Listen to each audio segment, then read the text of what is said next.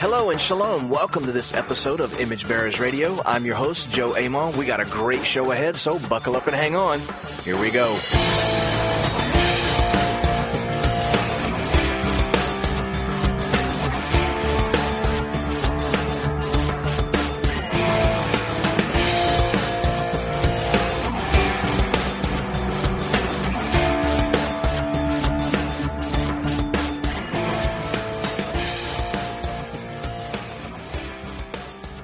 Shalom, shalom, everybody. Welcome to this episode of Image Bearers Radio. I am your host, Pastor Joe Amon, coming to you all the way from Out of Ashes Ministry, but not in Southwest Louisiana today.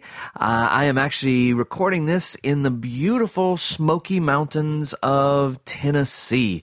Uh, that's right. Uh, my wife and I were able to take a little trip and uh, get away, and there is nowhere that we find more beautiful and more inspiring than um, than the mountains. And uh, I know that those of you that are listening from the Pacific Northwest or from the Rockies will say, "Oh, those are not mountains; those are hills."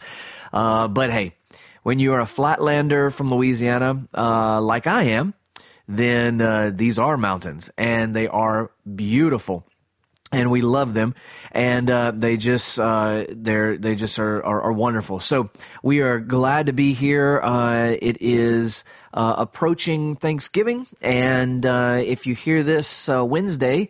then it will be the day before Thanksgiving. So let me say happy Thanksgiving to everyone, and I hope that you have a wonderful time, a wonderful day. whether or not you whether you have a large family, small family, whatever the case may be, uh, I hope that you find some uh, things to acknowledge Thanksgiving and some ways to find uh, being thankful, making a part of of your everyday, especially around this time and this season. And uh, we do indeed have a ton to be thankful for. We are incredibly blessed and incredibly fortunate. And I am thankful for you guys. I'm thankful for Hebrew Nation for allowing me this platform and uh, for all of you who make this community possible. And so uh, we are going to get into today's episode. Uh, but let me just say, since I'm not recording from home and from or from uh, from DeRidder, uh, if you hear any weird noises or any background noise, please forgive. Uh, but we are making it happen on the road uh, so that we can talk to you before Thanksgiving. And so before we get into to this week's episode, let us, as we always do, go to the Father in prayer and in thanksgiving. Avinu Malkinu, our Father and King, Avinu Shebashamayim, our Father in heaven, we are incredibly thankful for this opportunity to be together, for the way that you've directed our lives and brought us to this season. And we thank you, Father, with all of our being, for all of our listeners and everyone that we know. We love you. Amen.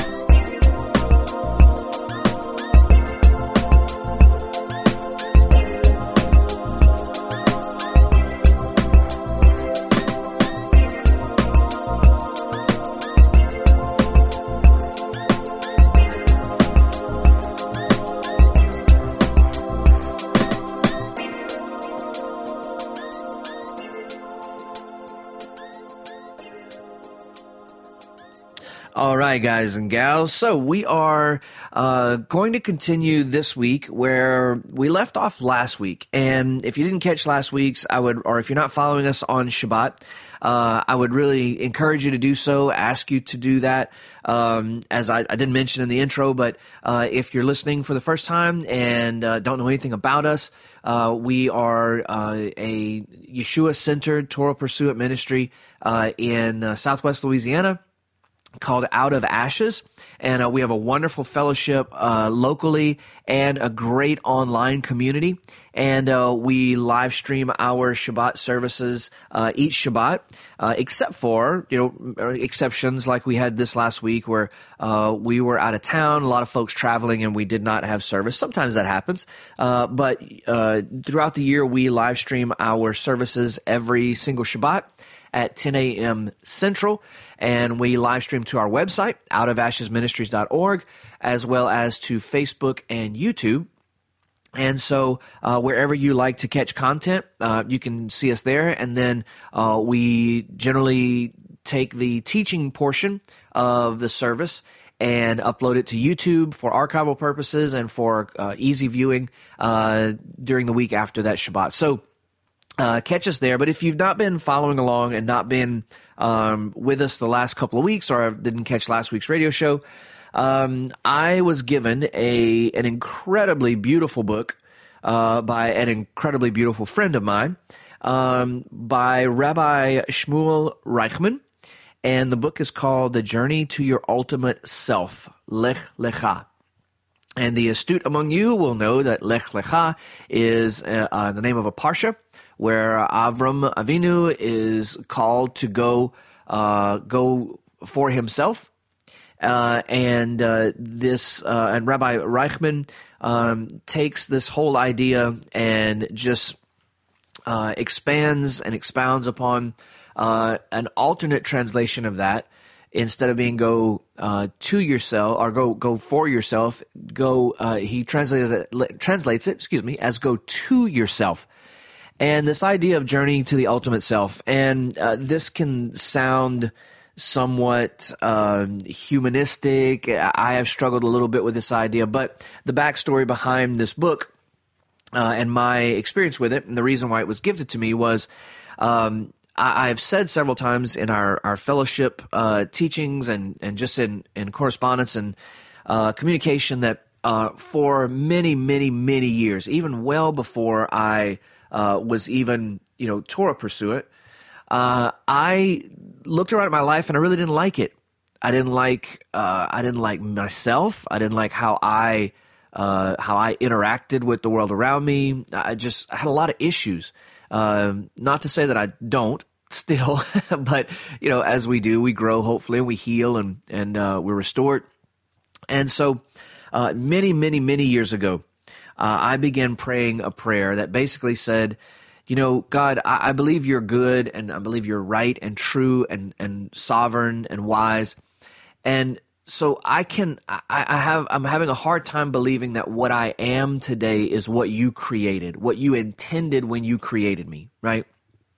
The, the negativity, the cynicism, the hurt, the you know the all, all the things the judgment all, all, the bitterness all the things that we struggle with in our lives that we know are not pleasing to the father and not good for us and not good for the world around us I, I just began to really struggle with that and say you know i i don't believe that's what you created. When you created me when you when you had the idea that the world needed me what um you know I, I don't believe this is what you had in mind because it's not in your nature. It's not who you are.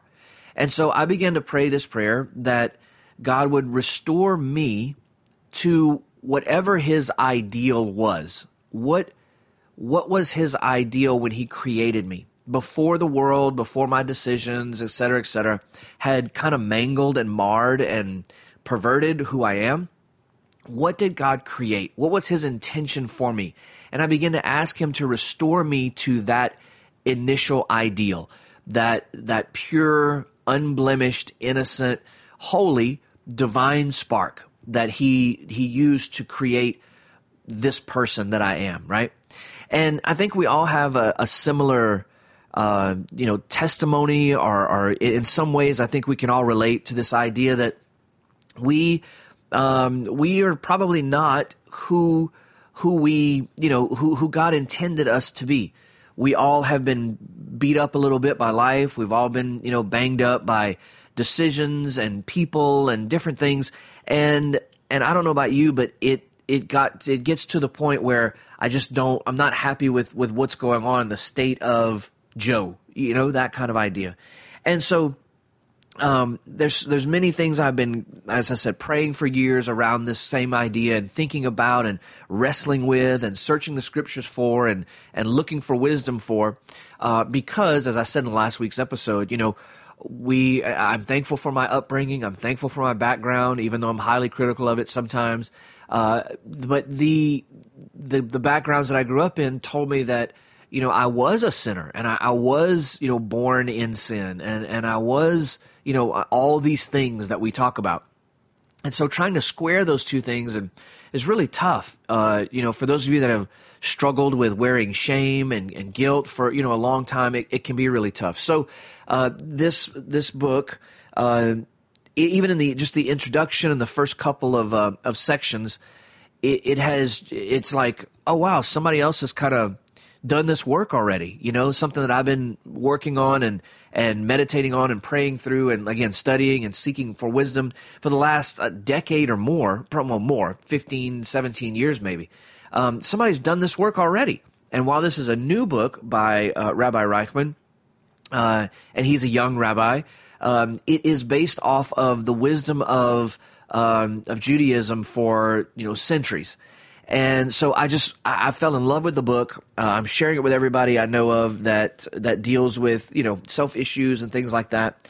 And uh, it is easy when you hear this journey to your ultimate self it's it, depending on how you were raised, what background you grew up with. It's easy to kind of default to this idea of like, well, yeah, but my my but self is the enemy, right? Self is the opposite of what I want to be. Um, everything in my tradition told me that self is the enemy of God. That this fallen nature, uh, that you know, self, selfishness, flesh, um, you know, all these Pauline things that we we've studied and we've we've learned our whole lives and uh, you know passages from uh, from the the Second Testament and all these things. Uh, all of these are are are uh, contrary to the idea, the very title of this book, "Journey to Your Ultimate Self," right? And it can sound, and again, I've struggled with this a little bit. It can sound kind of humanistic on one hand, and on the other hand, it can sound kind of word of faith ish uh, prosperity gospel ish, if you are familiar with uh, with those traditions and, and those backgrounds.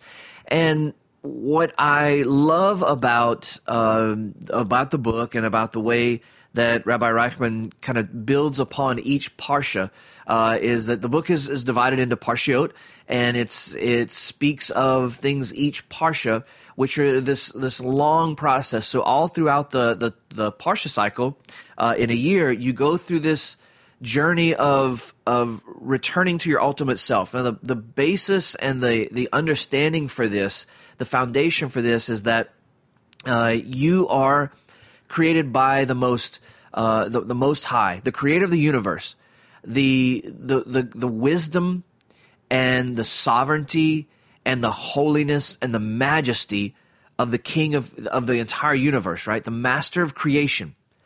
And so this is not about uh, this is not about you know you becoming your own god. That that is absolutely contrary to this message. So if that's kind of the feeling you get, the vibe you're getting, then I want to just correct that for a minute. This is not about you becoming your own God and your own source and your own righteousness and all those kinds of things. That is not what this is about. This is about finding the person that God created in a, in a humble uh, and, and a repentant uh, uh, journey back to to the, the again the the divine spark, the divine idea that God had when He saw that the world and humanity had a gap in it, and what it was missing was you. And I think that's really profound. Although it can be kind of hard for us to get our heads around, it can be it, it's really profound. And so um, this is a this is a journey, as the title implies. And as I've read through the, the Parshiot so far, uh, this week we are in in Parsha uh, Toldot, uh, the generations, uh, the accounts, and we uh, meet up with Yitzhak. Uh, I'm sorry, with uh, with Yaakov and Esau, right? and we find some really interesting interesting things here as it relates to to the things we just talked about self flesh all those things right the the demonization of of of humanity is one of the I think the toxic things that that I have experienced in my in my religious upbringing. This the I heard someone say one time this is going to be kind of you know controversial maybe for you, but that Yeshua did not come to teach us how to be like God, but Yeshua's purpose was to teach us how to be fully and perfectly human. And when I heard that, it was it was earlier in my my you know kind of renaissance of my faith walk, um, and when I first heard that, I really had to put I really pushed against it in my just in my heart and my mind. I thought, oh man, I don't know how I feel about that. But the more I let it sit in, the more I kind of marinated on it, which is kind of my process and what I do.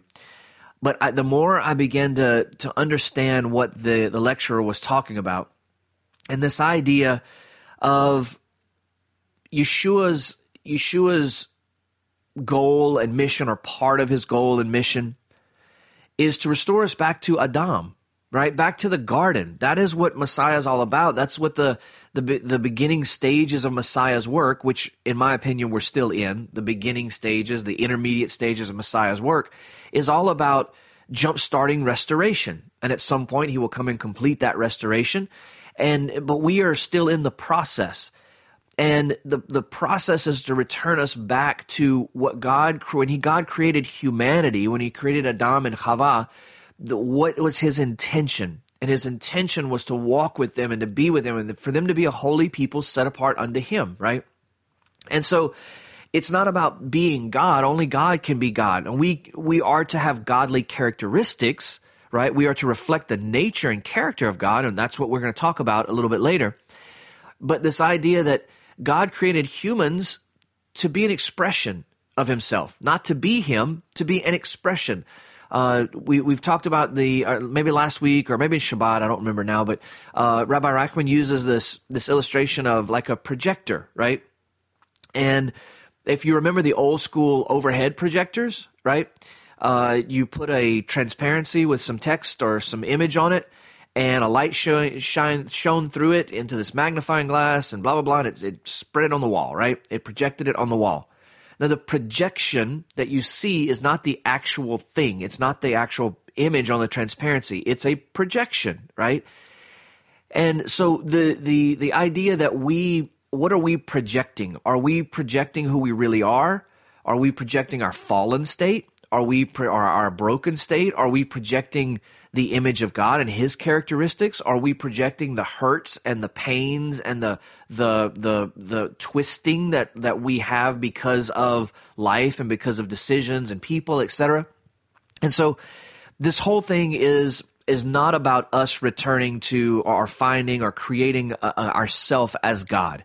It is about returning to again in in, in humility and and repentance to shuva. This is a returning um, it is a returning to what God had in mind when He created us. That perfect, beautiful uh, destiny and calling and wiring and the, our makeup and all those all those things. And so um, th- that's what this is all about. So this this parsha, uh, parsha Toldot, um, deals with uh, you know Esau and, and Yaakov. And what we're going to find and what we're going to hear in the story of Yaakov and Esau is something that should sound very familiar to us. It should sound, um, it should sound, I would say, even Pauline. Uh, if if if you're familiar, you know, of course, with the New Testament and and and those teachings, this is going to sound pretty similar, and it's going to kind of feel like home. So I hope that it gives, gives you some comfort and stuff. So, um, so we have this this uh, story uh, of the birth of Yaakov and Esau, right? And we know that uh, that Rivka's pregnancy is really is really difficult. There are these these two, you know, inside these these twins basically uh, that are struggling, and uh, there is uh, an interesting uh, comment from Rashi or commentary from Rashi and he is quoting the midrash and, and riffing kind of off of the midrash, and talks about the reason for the the struggle being that. Uh, whenever Rivka passes a, a place of Torah study where righteous people are studying um, and, and learning about God, that Yaakov was drawn toward it. And whenever she passed a house of idolatry, of idol worship, Esau was drawn towards it um, and that that that's this is where the struggle really was, and it's the idea that you know that Jacob really desired the the spiritual things, the inner things, the uh, what we would call olam haba, right, the world to come. And Esau really desired olam hazeh, the world that is now. Um, this this you know this physical um, sensational world that we live in today, and that that this in essence was the the battle that was really taking place um, in Rivka's womb. And so the this can be you know on the surface like that's it's cute you know and that's that's fine uh, but there's some some interesting things beneath the surface. And and I want to talk about these uh, as we kind of wrap up this first segment and get into the application the next segment. So in order to kind of understand the the depth of this battle because whatever we think the battle in the womb was about over superiority over who would be the firstborn et cetera et cetera it all ties into this this fundamental foundational battle of the love of the the world that is to come and the love of this current world and its current things. Now, let me just say this. Whenever I talk about the world to come, I personally am not referring to the idea of well when we die and go to heaven. Okay? And, I don't think that's what uh, what the, the, the Jewish understanding would have been either. Olam Haba is the restored world. It's this world, but it's restored with righteousness and justice, right? And holiness.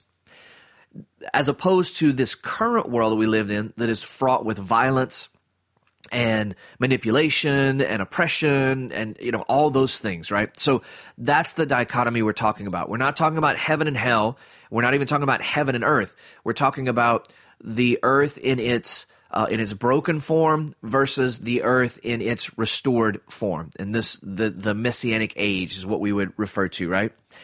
And so this is, all of these things have to do with this battle.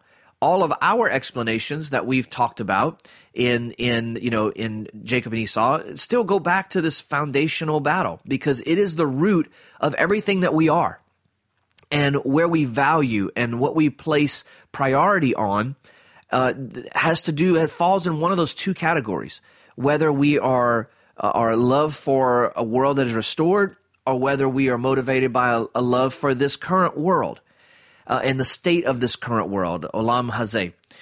And and that is the foundational basis between all of our uh, beneath excuse me all of our motivations is what is our motivation? Are we are we just are we just filled to capacity and and and and do we fill our days and our time and our thoughts with loving this the way the world is and just wanting to to to you know squeeze out every bit of enjoyment we can have in this world?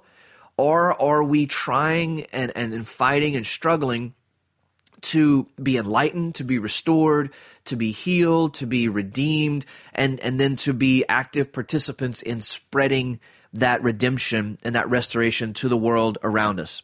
So there are two Hebrew terms uh, that are in play here, and it, they, one is is ikar, and one is tafel. Ikar and tafel.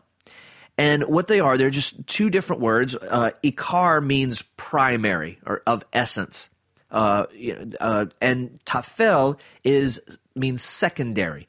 Um, so the way this works is that uh, Ikar is the inner essence and the main um, the main entity, the main thing, the point, right? And Tafel is what enables Ikar to flourish.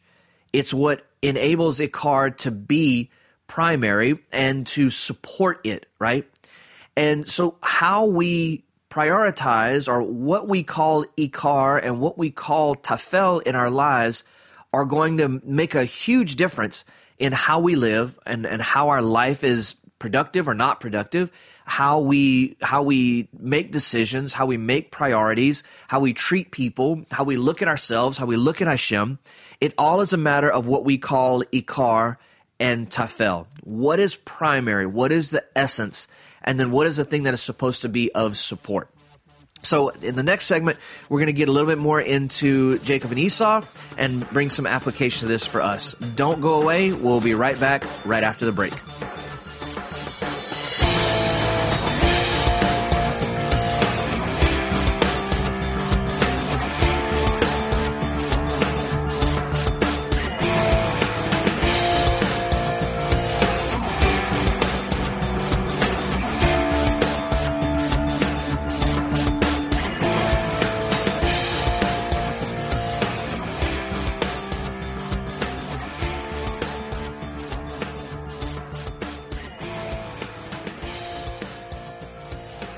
Right, everybody, welcome back to the second segment in this episode of Image Bearers Radio. So, we are talking about the concepts of Ikar and Tafel. Ikar being that which is primary and of essence, and Tafel being that which is secondary. Now, just because something is secondary does not mean that it is less important. And we're going to see that as we kind of talk through this. So, uh, Rabbi Reichman gives just a couple of quick illustrations, and you can think of your own that are helpful for you. But um, if you think about uh, if you think about an orange, um, the inner fruit, the, the you know the part that you eat is the ikar. It is the essence. It is the, the, the fruit, the thing that you that nourishes you, um, and the the peeling, the outside is the tafel. It is the secondary. It's what protects and causes and enables the fruit to actually be what it is. And and so those of you that have ever gardened or or anything like that. Um, you kind of understand this concept, right? If the, the peel is not good, then the inner fruit automatically goes bad, right? If the if the, the, the peel of an apple is pierced by a bug or by a disease or by a bruise or by a cut or by anything, you know that the fruit right near it and underneath it um, is more susceptible to go bad. So the idea of of ikar and tafel of primary and secondary, it does not mean that one is less important than the other it's simply the priority and the place where we put them, right? And so what we have here in the story of uh, Yaakov and Esau, Jacob and Esau, is this this this miscategorization or this uh, misprioritization of what is important, what is the essence, and what is secondary. And as we talked about Rashi quoting the Midrash, you know about the, the struggle between the uh, Yaakov's pull to um, to study, to Torah, to wisdom, to those things, and Esau's study to, are, are pulled towards idolatry, um, is certainly that explanation is probably shaped by later uh, Jewish experience and understanding, but. I think it remains the same that we have some really important lessons to learn here when we're talking about returning to our making teshuva to our ultimate self, the God, the, the self that God created, uh, that this that this world needs, right? And and and that's the the big point is that when we talk about the the you that God created you to be, it's that this this time, this season in human history and the human story, this part you are here because the world, humanity, existence, creation, reality needs the divine fingerprint that God created you with in this time, right? There is no coincidence. And and when we wonder well, why was I born where I was born? Why was I born when I was born? Why was I born to whom I was born? All these things. It's because in Hashem's ultimate wisdom he saw that that human existence at this point in time needed you. And so he put his fingerprint on you and wired you the way he did and and created you the way he did for that reason. And the world needs you, but it needs you to be truly you and it needs you to be a healthy, productive, true to yourself you, not a reflection of what's around you as we talked about last week's uh, episode, but a, a, a true inside out version of yourself. And so the the the when we talk about Ikar and Tafel, and we talk about it in the, the terms of, of ourselves and our existence, which one is primary? The soul or the flesh? Which one is secondary? The soul or the flesh? And again, I said this should kind of start to sound familiar uh, when when we look back on our, our New Testament learnings. We could call it spirit and flesh, right? Which one is secondary and which one is primary? And I hope that this understanding, if it doesn't correct some things for you, that's that's fine. But maybe it recategorizes some things for you and helps you to see things maybe in a less toxic way, right? So the whole struggle with uh, Jacob and Esau is that Jacob, we are told in in the the uh, in Parsha Bereshit, I'm sorry, not in Parsha, but in the book of Bereshit, Sefer Bereshit, we are told that uh, Jacob uh, dwelt in tents, right? While Esau was a hunter. And this has been, you know, we've we've struggled with this a little bit in Christianity. I mean, uh, what does it mean that Jacob was, you know, in like to live in tents? um, and he you know he he was near his mother all the time, and and those kinds of things. While Esau is the the wild and woolly hunter, he's the man's man, and we've we've kind of taken this to mean that well Jacob was maybe kind of effeminate, maybe he was not you know he was a mama's boy. There, you know, there's all these kinds of things that we've we've talked about, heard, maybe thought about around the scripture's description of the two brothers. And depending on what time in history you're in, one of those could be more uh, likable and, and, you know and more feasible, more attractive than the other. Um, in our day and age, well, let me not let me back up. In my generation and generations before me, um, the idea of a, a man's man, right, masculinity, would have favored Esau. And so we kind of struggle with this idea of like, well, yeah, but why did God love Jacob so much? Because Esau is really the man's man, but that's looking at it through a modern day prism. Now, in what the change that is happening in America for sure is the emasculation of men, right? Masculinity is toxic and all these kinds of things. So, so if you, if, if this is your generation and this is kind of the way you, you know, think about things, then Jacob would automatically kind of rise to the top a little bit. So it's, it's how we read it through our own cultural lenses. Now, what I want to, what I want to, to draw out is that the idea of Jacob uh, living in tents is the is a way of talking about Jacob uh, metaphorically or uh, idiomatically that he is a man of study, and particularly he's a man of Torah study, while while Esau is a man of the wilderness, he's a man of the beast. So if you think back to if you've heard our Genesis uh, series or any anything, or uh, you've you've listened to any of those, think back upon this idea of um, of sacred space, right? And inside of sacred space, whether that's Gan Eden, uh, Gan Eden, or whether that's a mountaintop, or whether that's the tabernacle or Beit Hamikdash, whatever that might be, inside of sacred space is order. Things are defined as they're supposed to be. There's there's right ruling. There's wisdom. Uh, everything is is order. It's way it's supposed to be, right? And then outside of sacred space is the wilderness, right? It's where murder happens and oppression happens and and disorder and chaos happens, right? So if we think about Jacob and Esau in light of that, then we kind of start to can see a different picture, hopefully, of what the scripture is telling us about who Jacob and Esau are. Jacob is this this the scholar, this man who is growing up in in tents. Think about them as little sacred spaces, right? He is concerned with godly wisdom, righteousness. He is concerned with study and Torah. He is concerned with, with, with Olam Haba, the world to come, and restoring and, and his place and his duty to help in restoring that world. Whereas Esau is worried about the temporal. He's worried about the way things are right now. As I said earlier, he's worried about milking the very best that he can and the most enjoyment and and uh, and and prosperity and everything that he can out of this current this current world, really with no thought and no care for uh, what the world will be. And we see this become evident um, as we go through the story. And we see this that Esau, you know, he eventually sells his uh, his birthright, right? He he he sells the the one thing that is the biggest and most profound uh, gift that can be given to him. And we think about birthright, um, you know, the, being the Bechor, the firstborn.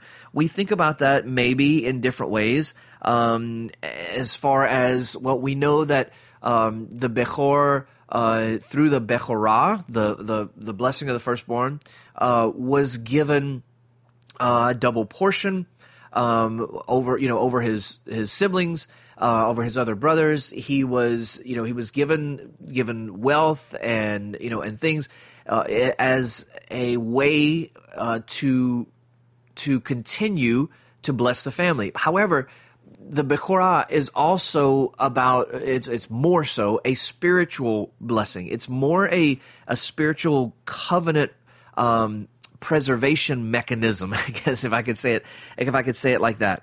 This this idea is that in in the story of Yaakov um, and Esau, that Avram Avraham Avinu had just passed away. This is why they're making lentil soup because lentil soup is a um, is a, a, a, kind of like a, a, flag, a red light telling you that hey, there's a grieving happening, there's a, a mourning happening, and it's because Avraham had just passed away, and so Esau. It says that the scripture says that is he despised the birthright and he talks about it. You know, he he would eventually die anyway, and therefore there'd be no need for it. And uh, you know, what use is it to him, et cetera, et cetera. And so, in in this in this the words of Esau here, we can really see his motivation and his and his his priority. Esau is not looking to the next generation. He's not looking to further this covenant with the God of creation, the master of creation. He's not looking to pass it on and to preserve the the whole covenant, which the covenant is in in itself. It's the it's the condensation and the concentration of a call to restore creation. That's what the Abrahamic covenant is. It's a it's a calling of Abraham to become close to Hashem and to begin to restore creation, right? That's where the whole story begins. After the flood, after the Tower of Babel, all these things, Hashem calls Avraham Avinu and it is through him that all the nations of the world will bless themselves, right? They will bless themselves by him. It is this call to restore creation. That's what the covenant of Abraham is all about, or one of the things it's all about. And so we see Yaakov having this understanding that that the the Bechorah, the firstborn blessing, is the the the the vehicle. It's the mode by which the responsibility to carry on the covenant, i.e., the restoration of the age, it is happening through that blessing and through that provision. So there are again, this is an idea. This is a a, a case of ikar and tafel. What's what's primary and what's secondary. The the the the ikar, the primary, is that very thing. It is that this this blessing, this first one blessing is the essence. It is the ikar. It is the, the primary objective. In order for that to function and for that to proliferate and for that to expand, there has to be tafel. What is the tafel? The tafel then is the the the second the double portion. It is you know the resources and all that to make that happen, right? And what we so what we see in, in, in Jacob and Esau is this mixing up of what's really important and what really matters in the long term. And so it's a battle of focus and a battle of priority, right? Esau has this distorted ideal um, and, and relationship between Ikar and Tafel. And his value is on the physical. Um, he's he's limited to the surface and to the reality as he knows it here in this current world, and and, and it's just he's trying to play the game, right? The game of this current world. And what wisdom does, what what Esau, uh, what uh, rather what Yaakov shows us, is that he's actually playing a different game. he's playing a different game on a different field, on a different level, right? And and so when we when we think about New Testament passages, when we think about Paul talking about flesh and spirit and, and all these things, and we're we're taught to deny our flesh, we're taught to deny ourselves, we're taught to deny these these things in favor of the spirit. What we I think miss in Paul's teachings is an understanding of of Ikar and Tafel, because Paul would have understood this idea. Paul would have understood he, he would have known the midrashim. He would have known the, the, the, the ethics of, of how these stories were told and, and, and the wisdom that was imbued in them. And so what what the teaching of of Paul's uh, of Paul's you know letters have have done to many of us is said that well the flesh, which is me, right? I, I am flesh. It's it's me. It's who I am. It, it's my body. It's my it's my desires. It's my passions. It's my you know wishes. It's all all these things. That has to be denied altogether, whole out and altogether for something greater, which is the spiritual, right? That and, and that is that is uh, creates some issue with us, and and we know this. I, I mean, I did youth ministry for a long, long time. Uh, I've done ministry as a whole for a long time, and this is a conversation that I've had uh, ad nauseum with with with people who want to please God and they want to do the right thing and they want to be, you know, they want to fulfill God's call for their lives. And they go, but like, but this is who I am. Like, how how do I, you know, what am I when I'm denying my flesh? What am I denying? I mean, yeah, I'm denying my my desire to to sin, to you know, to do things that is not pleasing to Hashem.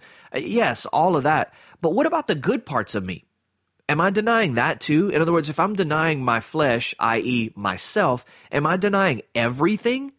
Did God not? Do I not have some good parts? Like, you know, do I not e- exemplify some some righteousness, some justice in my life? And so, am I? Am I? And then what? Well, what do I know then? What you know? And it becomes this whole thing. And and really, what I, I want to draw out is that when we understand and when we when we think about the the the spirit and flesh dichotomy and that battle uh, that happens. What we what we think about is, or what I what I want us to think about is not outright denial of one or the other, because in truth, nobody lives that way. Nobody is outright denying their flesh every day, all the time. It just doesn't happen. It's not. It's not. Uh, it's not rational. It's not possible. And so, what we need to do is re rethink about the arguments that Paul is making in light of this ancient wisdom that again he would have been very versed in and would have understood. And and the idea of not all outright denial, the idea of reprioritizing. The question we have to ask ourselves is what is the priority for us? What is ikar and what is tafel? Are are we in a mindset where we are using the the spiritual in order to access enjoyment and fulfillment in this life and in what it has to offer. Is that the way that we see our lives? And I have to say that I think a lot of doctrine is geared that way. That we use God as a genie. We've, you know, you've heard this before, right? We've used God as some kind of celestial Santa Claus and we we are trying in our life at points to manipulate him to make life better for us. And I'm I'm not saying don't pray for healing and that's not what I'm saying. But the idea that we think that that God is somehow he our prayers are only serving to to increase our enjoyment in this life and in this world and the way that is set up. Again, not not heaven or this earth, but the state of this world. That God, that way we can we can ask God and God's job and God's promise, God's promise, maybe sometimes we think is for is to help us enjoy the state of this world. And that is a misprioritization of Ikar and Tafel, what is of essence and what is secondary. Listen, God doesn't hate your flesh. God doesn't hate you. God doesn't hate the person inside your flesh, right?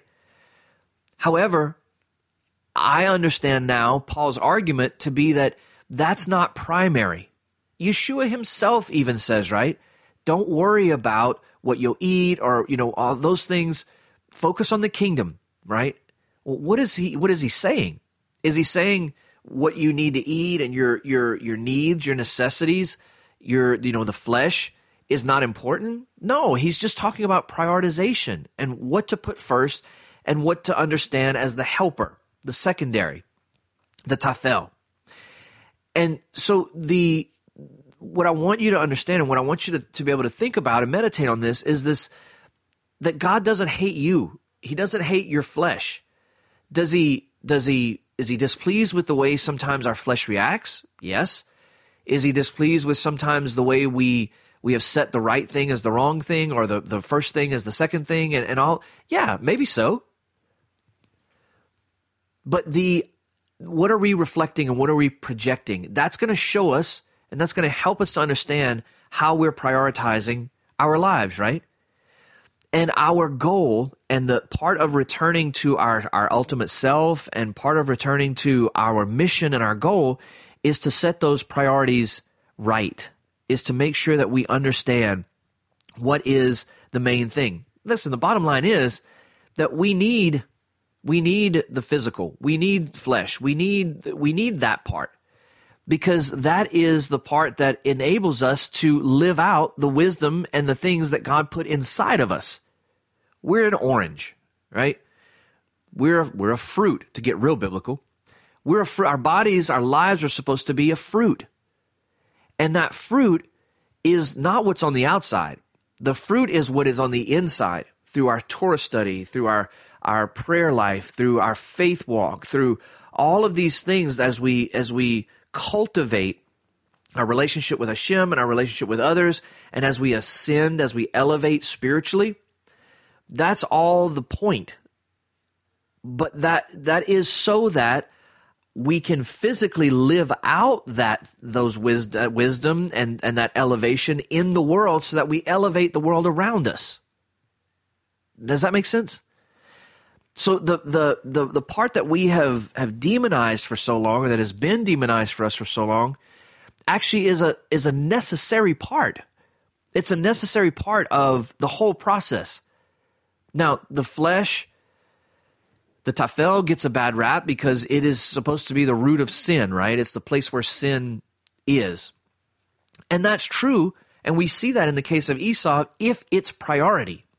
If if our flesh and our existence and our and this becomes ikar, if it becomes the essence, then yes, that is then it is bound to be a life filled with with sin because it's missing the mark. It's missing the priority then it becomes selfish. It becomes self serving. It becomes self proliferating. It becomes about me and what my goals are. It become, then it becomes that making a God of myself. And so in a weird, twisted, roundabout way, what we've, what we've kind of really, we've kind of really done through some doctrinal understandings and understandings of Paul and things like that is we've actually turned ourselves into the the fleshy people that we don't want to be, that we're trying not to be.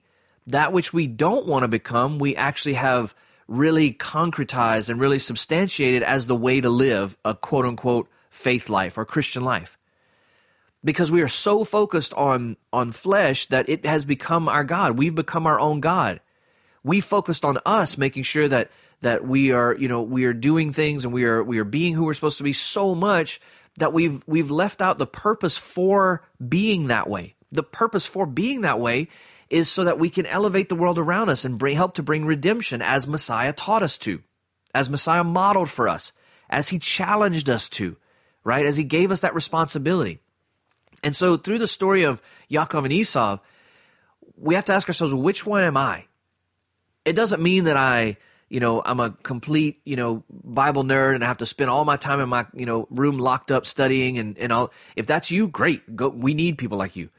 But that's not all it means. What it means simply is putting the right things in the right place. And an understanding that, listen, my flesh, quote unquote, does things that I don't want it to do. But the purpose, the point is that I need, I need, right, flesh. I need, I need to exist in the world because the commandments are physical.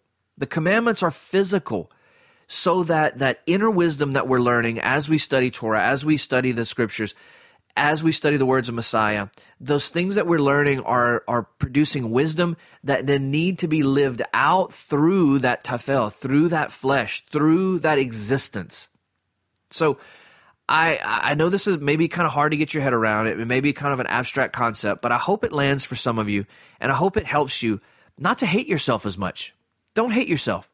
Just put the right thing as the right thing and let it come out and emanate and radiate throughout your life. Bring redemption to you and the world around you. I love you guys. Hope you have a great week. Until next week, shalom, shalom.